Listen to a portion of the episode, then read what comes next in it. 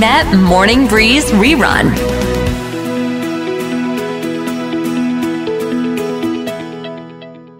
ยังอยู่ด้วยกันนะครับ กับ Med Morning Breeze ครับผม ผมดีเจบอมธนวนิกมาแทนดีเจปูเป้นะครับ แล้วก็วันนี้ในชั่วโมงนี้ เราจะมาพูดคุยกับคุณแพทย์ภาววิทย์กลิ่นประทุมกันสวัสดีครับ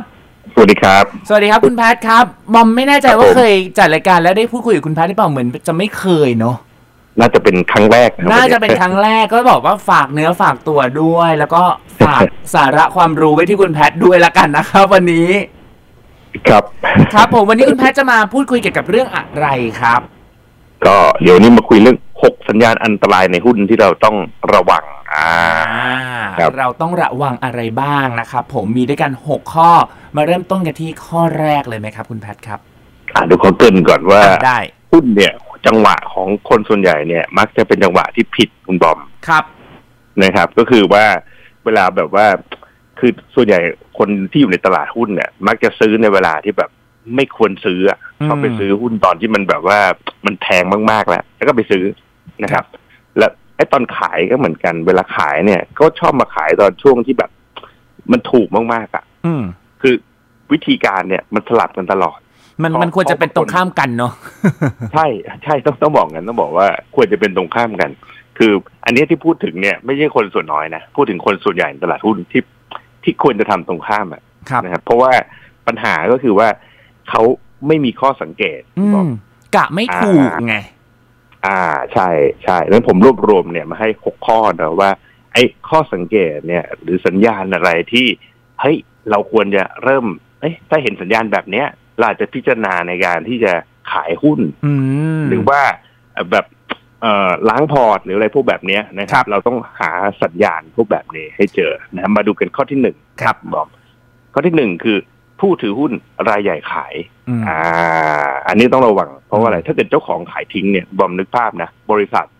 โอ้กว่าจะเข้าตลาดหลักทรัพย์ ถูกไหม ครับ โอ้ทำธุรกิจมาไม่รู้กี่สิบปี เข้า ครับ ตลาด แล้วก็โอ้ใหญ่โต แต่ถ้าเราเกิดเห็นผู้บริหารหรือผู้ผู้ถือหุ้นรายใหญ่เนี่ยคือก็คือเจ้าของนั่นเองถูกไหม อืม ถ้าเห็นเขาขายเนี่ย เราต้องคิดดีๆ แล้วว่าทำไมเขาถึงขาย อืม อ่าเราเราก็ต้องตีความในในสิ่งนั้น ว่า อืม เช่นแบบว่าเอ๊ะเขาขายเพราะว่ามูลค่ามันแพงเกินไปหรือเปล่า อืม หรือเขาอาจจะรู้ในสิ่งที่เราไม่รู้ ว่า เช่นตอน เอ๊ะ เนี้ย มันจะเกิดอะไร อ่า ใช่ใช่เพราะเพราะเพราะถ้าเราดูตามอัดบางทีถ้าดูในตลาดเนี่ยเอ้ยงบการเงินยังดีเลย ผู้บริหารขาย โอ้เขาคงแบบแบ่งแบ่งหุ้นออกมาแต่จริงๆแบบ เอ๊ะ เราต้องมาดูแล้วว่า เอ๊ะหรือว่าในอนาคตเนี่ย ผู้บริหารเขารู้แล้ว ว่าในอนาคตอาจจะไม่ได้ดีแบบนี้อีกแล้ว อืม นะครับ อันเนี้ยก็ข้อต้องระวังข้อที่หนึ่งเนี่ย เราดูสัญญาณของผู้บริหารคือหรือผู้ถือหุ้นรายใหญ่เนี่ย อืม ขายนะครับจริงจริงๆเขาเรียกแบบบิ๊กล็อตอ่ะบางทีเขาจะ อืม ขายออกมา อืม แบบว่าจำนวนเยอะ ครับ ๆนะขายผ่านโบรกเกอร์ให้กับผู้แบบนักลงทุนรายใหญ่อย่างเงี้ย มันก็จะมีข่าวอะไรพวกนี้ออกมาเราก็ต้องก็ต้องระวัง ก็จะคอย นะครับ จะเคยได้ยินกันอยู่เป็นเป็น เป็นระยะระยะ ใช่ใช่นะครับเอามาข้อที่สองข้อที่สองนะครับ ปริมาณการซื้อขายหุ้นมีเยอะมากเกินไป อ่า คือคำว่าเยอะมากเกินไปหมายความว่า เยอะแบบผิดปกติของหุ้นตัวนี้ อืม นะครับ เช่น โดยปกติเนี่ย หุ้นตัวนี้อาจจะซื้อขายกันหลักสิบล้านต่อวันนะ หรืออาจจะไม่ถึงนะครับ แต่ว่าอยู่ดีเนี่ย หุ้นตัวนี้อยู่ดีวันหนึ่งมาเทรดซื้อขายกันต่อวันเนี่ย เป็นพันพันๆล้าน กระโดดไปเลย อ่ากระโดดแบบเยอะเลย เยอะ ครับ เลย อันเนี้ยเราต้องสังเกตแล้วว่าทำไมนะครับ หลายคนก็อาจจะมองโลกแง่ดีนะโอ้เพราะมันดีนะครับ แต่ว่าในอีกมุมหนึ่งอ่ะที่เราต้องระวังก็คือว่ามันเป็นสัญญาณว่าไอ้โวลุ่มเยอะขนาดเนี้ยแปลว่ามีคนที่ถือเยอะๆเนี่ยเขาขาย ก็แปลว่ารายใหญ่เหมือนกัน อืม นะครับ ซึ่งตรงเนี้ยเราต้องถามว่า เอ๊ะมันเกิดอะไรเกิดขึ้นหรือเปล่า ครับ เพราะส่วนใหญ่เวลาหุ้นที่อยู่ในช่วงของราคาพีคแล้วไม่ไปต่อเนี่ย มันมีคำพูดว่าโวลุ่มพีคราคาพีค ครับ นะครับ ก็คือโวลุ่มโวลุ่มเยอะที่สุด ราคาก็สูงที่สุดแค่นั้นแหละ ครับ นะครับ อันนี้ก็ต้องระวังนะเวลาการซื้อขายโวลุ่มมากเกินไป ถ้าเกิดเรามีหุ้นเนี้ยแล้วเรากะแบบว่า โอ้เดี๋ยวดีเราจะถือยาวๆ จังหวะนี้ไม่ใช่จังหวะซื้อ อืม นะครับ เราไม่ควรซื้อจังหวะที่มีโวลุ่มเยอะๆ ครับ ยิ่งโวลุ่มแบบว่าเยอะแบบเยอะกว่าปกติมากๆ เนี่ย เป็นจังหวะที่เราต้อง ถอยแล้วนั่งดูแล้วว่าเฮ้ย มันเกิดอะไร ใช่หรือเปล่า อืม อ่า หรือว่าถ้าเรามีหุ้นเนี่ยอาจจะเป็นจังหวะที่เราขายพร่องออกมาบ้าง ครับ ทยอยขายออกมา อืม นะครับ ถึงแม้อาจจะไม่ใช่ราคาที่มันเป็นราคาที่โอสูงที่สุด แต่ว่าหลังจากที่โวลุ่มมันพีคมากๆเนี่ยราคาไปต่อได้ยากแหละ ครับผม นะครับ ครับ อันนี้ข้อที่สอง ครับ นะครับ ส่วนข้อที่สาม อ่ามาข้อที่สามคือกรรมการลาออกนะ อ่า อนอันเนี้ยมันก็ต้องต้องดูดูข่าวเนาะคือในในเว็บของตลาดทรัพย์เนี่ยก็จะมีข่าวตลอดเนี่ยว่าเฮ้ยโอ้นี่กรรมการลาออก ครับ โดยเฉพาะตำแหน่งสำคัญสำคัญๆเนาะ ครับ นะครับเพราะว่ากรรมการเนี่ยจริงๆแล้วเนี่ย ถามว่ากรรมการมีผลยังไง ก็คือว่า คือกรรมการเป็นคนที่รู้มากที่สุดของบริษัทนั่นแหละ ครับ นะครับ แล้วคนเหล่าเนี้ยถ้ามีปัญหาอะไรขึ้นมา ก็ อืม เป็นคนที่เสี่ยงติดคุกมากที่สุดว่างั้น อืม อ่า ถ้าเกิดบริษัทเริ่มทำอะไรไม่ค่อยดี แปลกๆอย่างเนี้ย ครับ และกรรมการไม่เห็นด้วยเนี่ยเขาอาจจะต้องเขาอาจจะลาออก อ่า นะครับ อ่า หรือบางองค์กร ซึ่ตเนี้ยก็เป็น อืมอืมอืมครับ ยังไงนะครับ อ่าก็ตรงเนี้ยก็ต้องเป็นสัญญาณที่เราต้องต้องคอยดูคอยมอนิเตอร์เนาะว่าสิ่งที่บริษัทเนี่ยทำเนี่ยมันแปลกๆหรือเปล่า ครับ หรือบางทีเขาเขาเปลี่ยนบ่อยๆ อย่างนี้ด้วยใช่ไหมฮะ โอ้อันนั่นก็แย่เลยครับ อันนั่นก็จะเป็นพวกแบบหุ้นปัก ครับผม มันก็จะมีหุ้นบางประเภทที่เป็นอย่างนั้นเลย ซึ่งเราก็จริงๆก็ไม่ก็ก็ควรพยายามหลีกเลี่ยงเนาะ ครับ แต่ถ้าเรารู้เนี่ย เราก็ถามว่าถ้ารู้ก็เล่นได้นะครับ ผม ถูกไหม ครับ ดีดีกว่าเราไม่รู้นะครั ครับ บ ส่วนใหญ่คนที่คนที่พลาดเข้าไปติดหุ้นเนี่ย เพราะเรานึกว่าหุ้นไม่ดีคือหุ้นดีไง อืม อ่า แต่ถ้าเกิดเรารู้ว่า เฮ้ยมันมันไม่ดีไม่เป็นไร คือ ครับ ถ้าถ้าเราถ้าเรารู้อยู่แล้วมันไม่ดีเนี่ย พอมันทำท่าไม่ดี เราก็ขายทิ้งไง ครับ ถูกไหม ถู พ ก อเอาเล่นพอเราดูแล้วเฮ้ยโวลุ่มมันกำลังจะแห้งไปอย่างเงี้ย เราก็ขายออกก่อน ครับ ดังนั้นเราต้องรู้ว่าบริษัทเนี้ยมันมันเป็นหุ้นดีหรือไม่ดี ครับ แต่ถ้าเกิดเราเรายังไม่แน่ใจเนี่ย เราก็มาดูสัญสัญญาณ อื สั ม งเกตต่างๆ ครับ อ่ะอันนี้คุยกันสามข้อแล้ว เดี๋ยว ครับ พักกันไว้บน ได้ครับผมแล้วเดี๋ยวยังยังเหลืออีกครึ่งหนึ่งสี่ห้าและหกซึ่งแต่ละข้อเนี่ยก็น่าสนใจทั้งนั้นนะครับผมเดี๋ยวเรากลับมาคุยกับคุณแพทย์ต่อครับ วันนี้นะครับเราคุยอยู่กับคุณแพทย์ภาววิทย์กลิ่นประทุมนะครับ เกี่ยวกับ 6 สัญญาอันตรายในหุ้นที่ต้องระมัดระวังนะครับ เมื่อช่วงเบรกที่แล้ว เราพูดไปแล้ว 3 ข้อก็คือแบบ 1. ผู้ถือหุ้นรายใหญ่ขายใช่ไหมครับสองปริมาณการซื้อขายหุ้นเนี่ยเยอะเกินไปมากแบบกระโดดเลย แล้วก็ 3. กรรมการลาออกหรือว่ามีการเปลี่ยนกรรมการบ่อยๆ คราวนี้มาต่อกันที่ข้อ 4 5 และ 6 กันบ้างครับคุณแพทย์ครับ ครับคุณบอมมาข้อที่สี่กันนะครับ ข้อสัญญาณอันตรายข้อที่สี่ก็คือว่าธุรกิจเนี่ยเริ่มสร้างหนี้มากเกินไป อืม นะครับ คือปกติเนี่ยในช่วงธุรกิจขาขึ้นเนี่ยการขยายธุรกิจมันต้องทำอยู่แล้ว อืม เป็นเรื่องป นะค ก รับเพ ติ ราะบริษัท อืม ใช่ใช่เพราะบริษัทแบบดีมากๆอย่างเงี้ยเราก็จะเห็นแบบเวลาหุ้นมันขึ้นเยอะๆเนี่ยเราก็จะเห็นผู้บริหารแบบเนี่ยเราจะขยายไปทำธุรกิจนั้นธุรกิจนี้นะครับ ซึ่งถามว่าดีไหมในส่วนหนึ่งก็ดีนะ อืม แต่ว่ามันเป็นตัวบ่งบอกว่านี่คือปลายรอบของไซเคิลนี้ อืม นะครับ คือนักลงทุนรุ่นใหม่เนี่ย ต้องเข้าใจอันหนึ่งว่าธุรกิจทุกธุรกิจมีไซเคิลนะครับ หรือว่ามีรอบนั่นเอง อืม คือไม่มีไม่มีธุรกิจไหนที่สามารถขึ้นได้ตลอด แล้วก็ไม่มีวันลงเลยอะไรเงี้ย อันนี้ อันนี้ไม่ไม่มี ครับ นะครับ ดังนั้นเราต้องสังเกตว่าไอ้จุดไหนอะที่มันเป็นปลายรอบนะครับ ซึ่งไอ้การที่ธุรกิจเนี่ยเริ่มสร้างหนี้มากๆเนี่ยก็เป็นสัญญาณเตือนว่าเนี่ยคือปลายรอบ อืม นะครับ หรือว่าเป็นช่วงของราคาพีคในแต่ละช่วงนั่นเอง ครับ นะครับ ซึ่งตรงเนี้ยอาจจะเป็นจุดอย่างที่บอกจุดที่เราพร่องขายหุ้นออกมา ครับ นะครับ ม หรือว่าเราแบบโอ้ขายหุ้นทิ้งไปแล้วแต่นะครับ ซึ่งไอ้การสร้างหนี้เนี่ยก็ต้องดูว่าบริษัทเนี่ยเขาแบบหืมสร้างหนี้ไปแล้วยิ่งที่น่ากลัวคือไปสร้างหนี้แล้วไปทำธุรกิจที่ไม่เกี่ยวข้องกับกับธุรกิจหลักของบริษัท อ่า นะครับอันเนี้ย อ่า อันนี้บ่งบอกเลยผู้บริหารแบบเริ่มแบบอืม หาทางหนี้ที่ไล่ เออไปต่อไม่ได้แล้วคือเหมือ ครั น บ ว่าไม่ไม่รู้จะทำอะไรละ ครับ หมดหมดมุกหมดมุก ครับ นะครับ ครับ ตัวเองก็รู้ว่าธุรกิจตัวเองเนี่ย มันมันสุดแล้วไง อืมอืมอืม นะครับ ก็เลยขยายไปในอะไรที่มันไม่เกี่ยวข้องนะครับ ซึ่งหลาย ๆ ครั้งเนี่ยมันเป็นมันเป็นจุดเริ่มต้นของขาลงของธุรกิจนั้น ครับผม ๆนะครับ ถ้าเปิดพูดแบบง่ายๆก็คือเป็นเฮือกสุดท้ายในรอบ ใช่ อืม ใช่เป็นเป็นเฮือกสุดท้ายแบบว่าโอ้โหแบบเด็ดเต็มที่แล้ว ครับ นะครับ ซึ่งตรงเนี้ยก็ต้องระวังอีกอันหนึ่งที่ที่ผมว่าบางบางครั้งเนี่ยเขาก็ไม่พูดกันเนาะแต่ว่ามันก็อาจจะเป็นการแบบว่า บางทีก็การพอสร้างหนี้มากๆ เนี่ยเขารู้ว่ามันกำลังจะแย่ ครับ ถูกไหม ถูกครับ เขาก็อาจจะเป็นใช้จังหวะในการรินขาย ผู้บริหารก็ขายตอนช่วงที่ธุรกิจมันดีนี่แหละ ครับผม นะครับ แล้วก็พอช่วงแย่เขาค่อยกลับไปรับอีกทีหนึ่ง ครับ อันเนี้ยเราก็ต้องเราก็ต้องใช้จังหวะเนี้ย ก็ผู้ให้ทำแบบเขาว่างั้นเถอะ ครับ นะครับ อย่าให้เขาเอาเปรียบเรา ครับ นะ ผ ครั ม บ อันนี้ข้อที่สี่ ครับ นะครับ ข้อที่ ข้อที่ ห้า ห้า อืม ครับ ผู้บริหารให้ข่าวทีที นะ ข่าวดีทีทีนะ อ่าอ่าอ่าอ่าอย่างนั้นอย่างนี้ อ่า คือถ้าเป็นนักทุนรายรายย่อยก็จะบอกว่า โอ้ดีสิ มีแต่ข่าวดีมาบอก อืม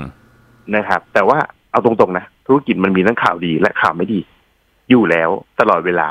นะครับคำถามคือทำไมคุณต้องมาแจ้งข่าวดีแบบเยอะ อืม ๆนะครับ ถามว่าบางบางครั้งแบบเฮ้ยมันเยอะเกินไปป่ะเราเห็นผู้บริหารคนเนี้ย มาในสื่อแบบทีๆอ่ะ ครับ นะครับซึ่งโดยปกติเราสังเกตบริษัทต่างๆเนี่ยไม่ไม่มีหรอกผู้บริหารแบบให้ข่าวตลอดเวลาทุกเดือนอะไรอย่างเงี้ย อืม นะครับ อืม เออ แต่ถ้าเกิดเราสังเกตว่าเฮ้ยช่วงนี้ทำไมคนเนี้ยอยู่ดีมาปรากฏในในหน้าสื่อต่างๆ เยอะมากๆ เนี่ย ผมว่ามีอะไรแปลกๆแล้ว ครับ นะครับ อ่า แปลว่าอะไร ถ้าเป็นผมตีความบอกอ๋อคุณอยากให้ผมซื้อหุ้นคุณน่ะสิ อืม อ่า ถูกไหม ครับ นะครับและส่วนใหญ่มันก็จะเป็นช่วงที่หุ้นข้อสังเกตนะพวกพอผู้บริหารให้ข่าวเวทีเนี่ย ก็จะเป็นช่วงที่เขาเนี่ย เป็นมีการซื้อขายในโวลุ่มของหุ้นเนี่ยเยอะๆด้วย ครับ นะครับ และก็เป็นช่วงที่หุ้นราคาดีด้วย หมายความว่าช่วงนี้มักราคาแบบแพงกว่าปกตินะครับ แต่ในมุมของนักลงทุนส่วนใหญ่เนี่ย ก็จะมองว่า โอ้โห หุ้นมันกำลังขึ้น อืม น่าเข้าไปซื้อเนาะ อืม นะครับแต่เนี้ยสังเกตไหมว่าเราจะมองเป็นจังหวะที่เฮ้ยจังหวะแบบนี้ควรจะขายออก ไม่ใช่จังหวะซื้อ เหมือนเหมือนที่บอกตอนต้น ว่าบางทีเราก็จะเหมือนแบบซื้อในช่วงที่มันขึ้น ใช่ใช่คือ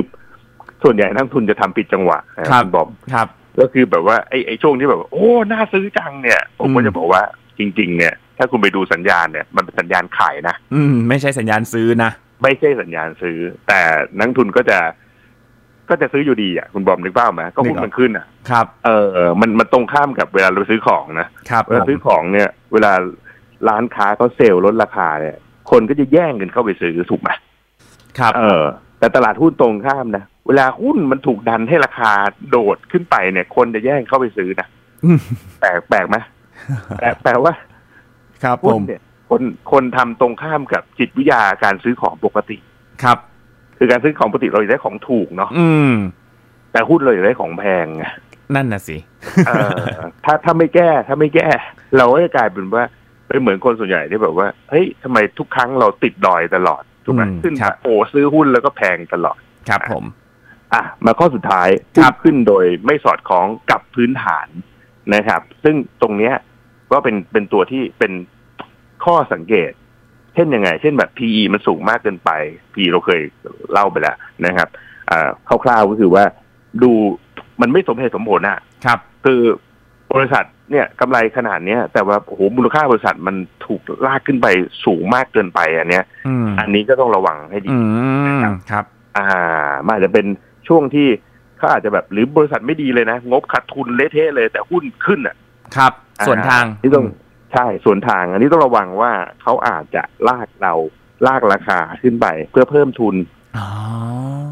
อ่า เติมเงิน อันี่ก็เป็นใช่เติมเงิน เติมเงิ น ต้องระวังว่าเฮ้ยเราซื้อซื้อไปคุณไม่ไม่ได้ซื้อไปแล้วมันกลายเป็นปันผลให้คุณนะไม่ใช่เดี๋ยวเขาจะประกาศเพิ่มทุนแล้วล็อกล็อกคุณให้จ่ายเงินเพิ่มเข้าไปอีก อืม นะครับ อ่า อันนี้ก็ต้องระวัง ครับ อ๋อ ผม นี่ครับครบหกข้อ นี่คือ 6 ข้อที่เป็นภาวะเสี่ยงเนาะที่อันตรายในการอ่าเป็นสัญญาณอันตรายในหุ้นที่ต้องระวังนั่นเองนะครับผมอ่ะวันนี้คุณผู้ฟังมีคำถามอะไร อยากจะถามคุณแพทย์หรือเปล่านะครับ ถ้ามีกดโทรศัพท์มาหาบอมได้เลยที่ 022451843 นะครับผมแล้วเดี๋ยวเบรกหน้า เรามาพูดคุยกันต่อนะครับผม We love to share. วันนี้นะครับเราไม่มีสายหน้าใหม่นะครับผมแต่ว่าเดี๋ยวให้คุณแพทย์เนี่ยฝากอะไรถึงคุณผู้ฟังที่กำลังติดตามฟังเรื่องนี้กันอยู่ละกันนะครับคุณแพทย์ครับ ครับ ก็ช่วงนี้ก็ต้องบอกนะคุณบอมว่าเป็นช่วงที่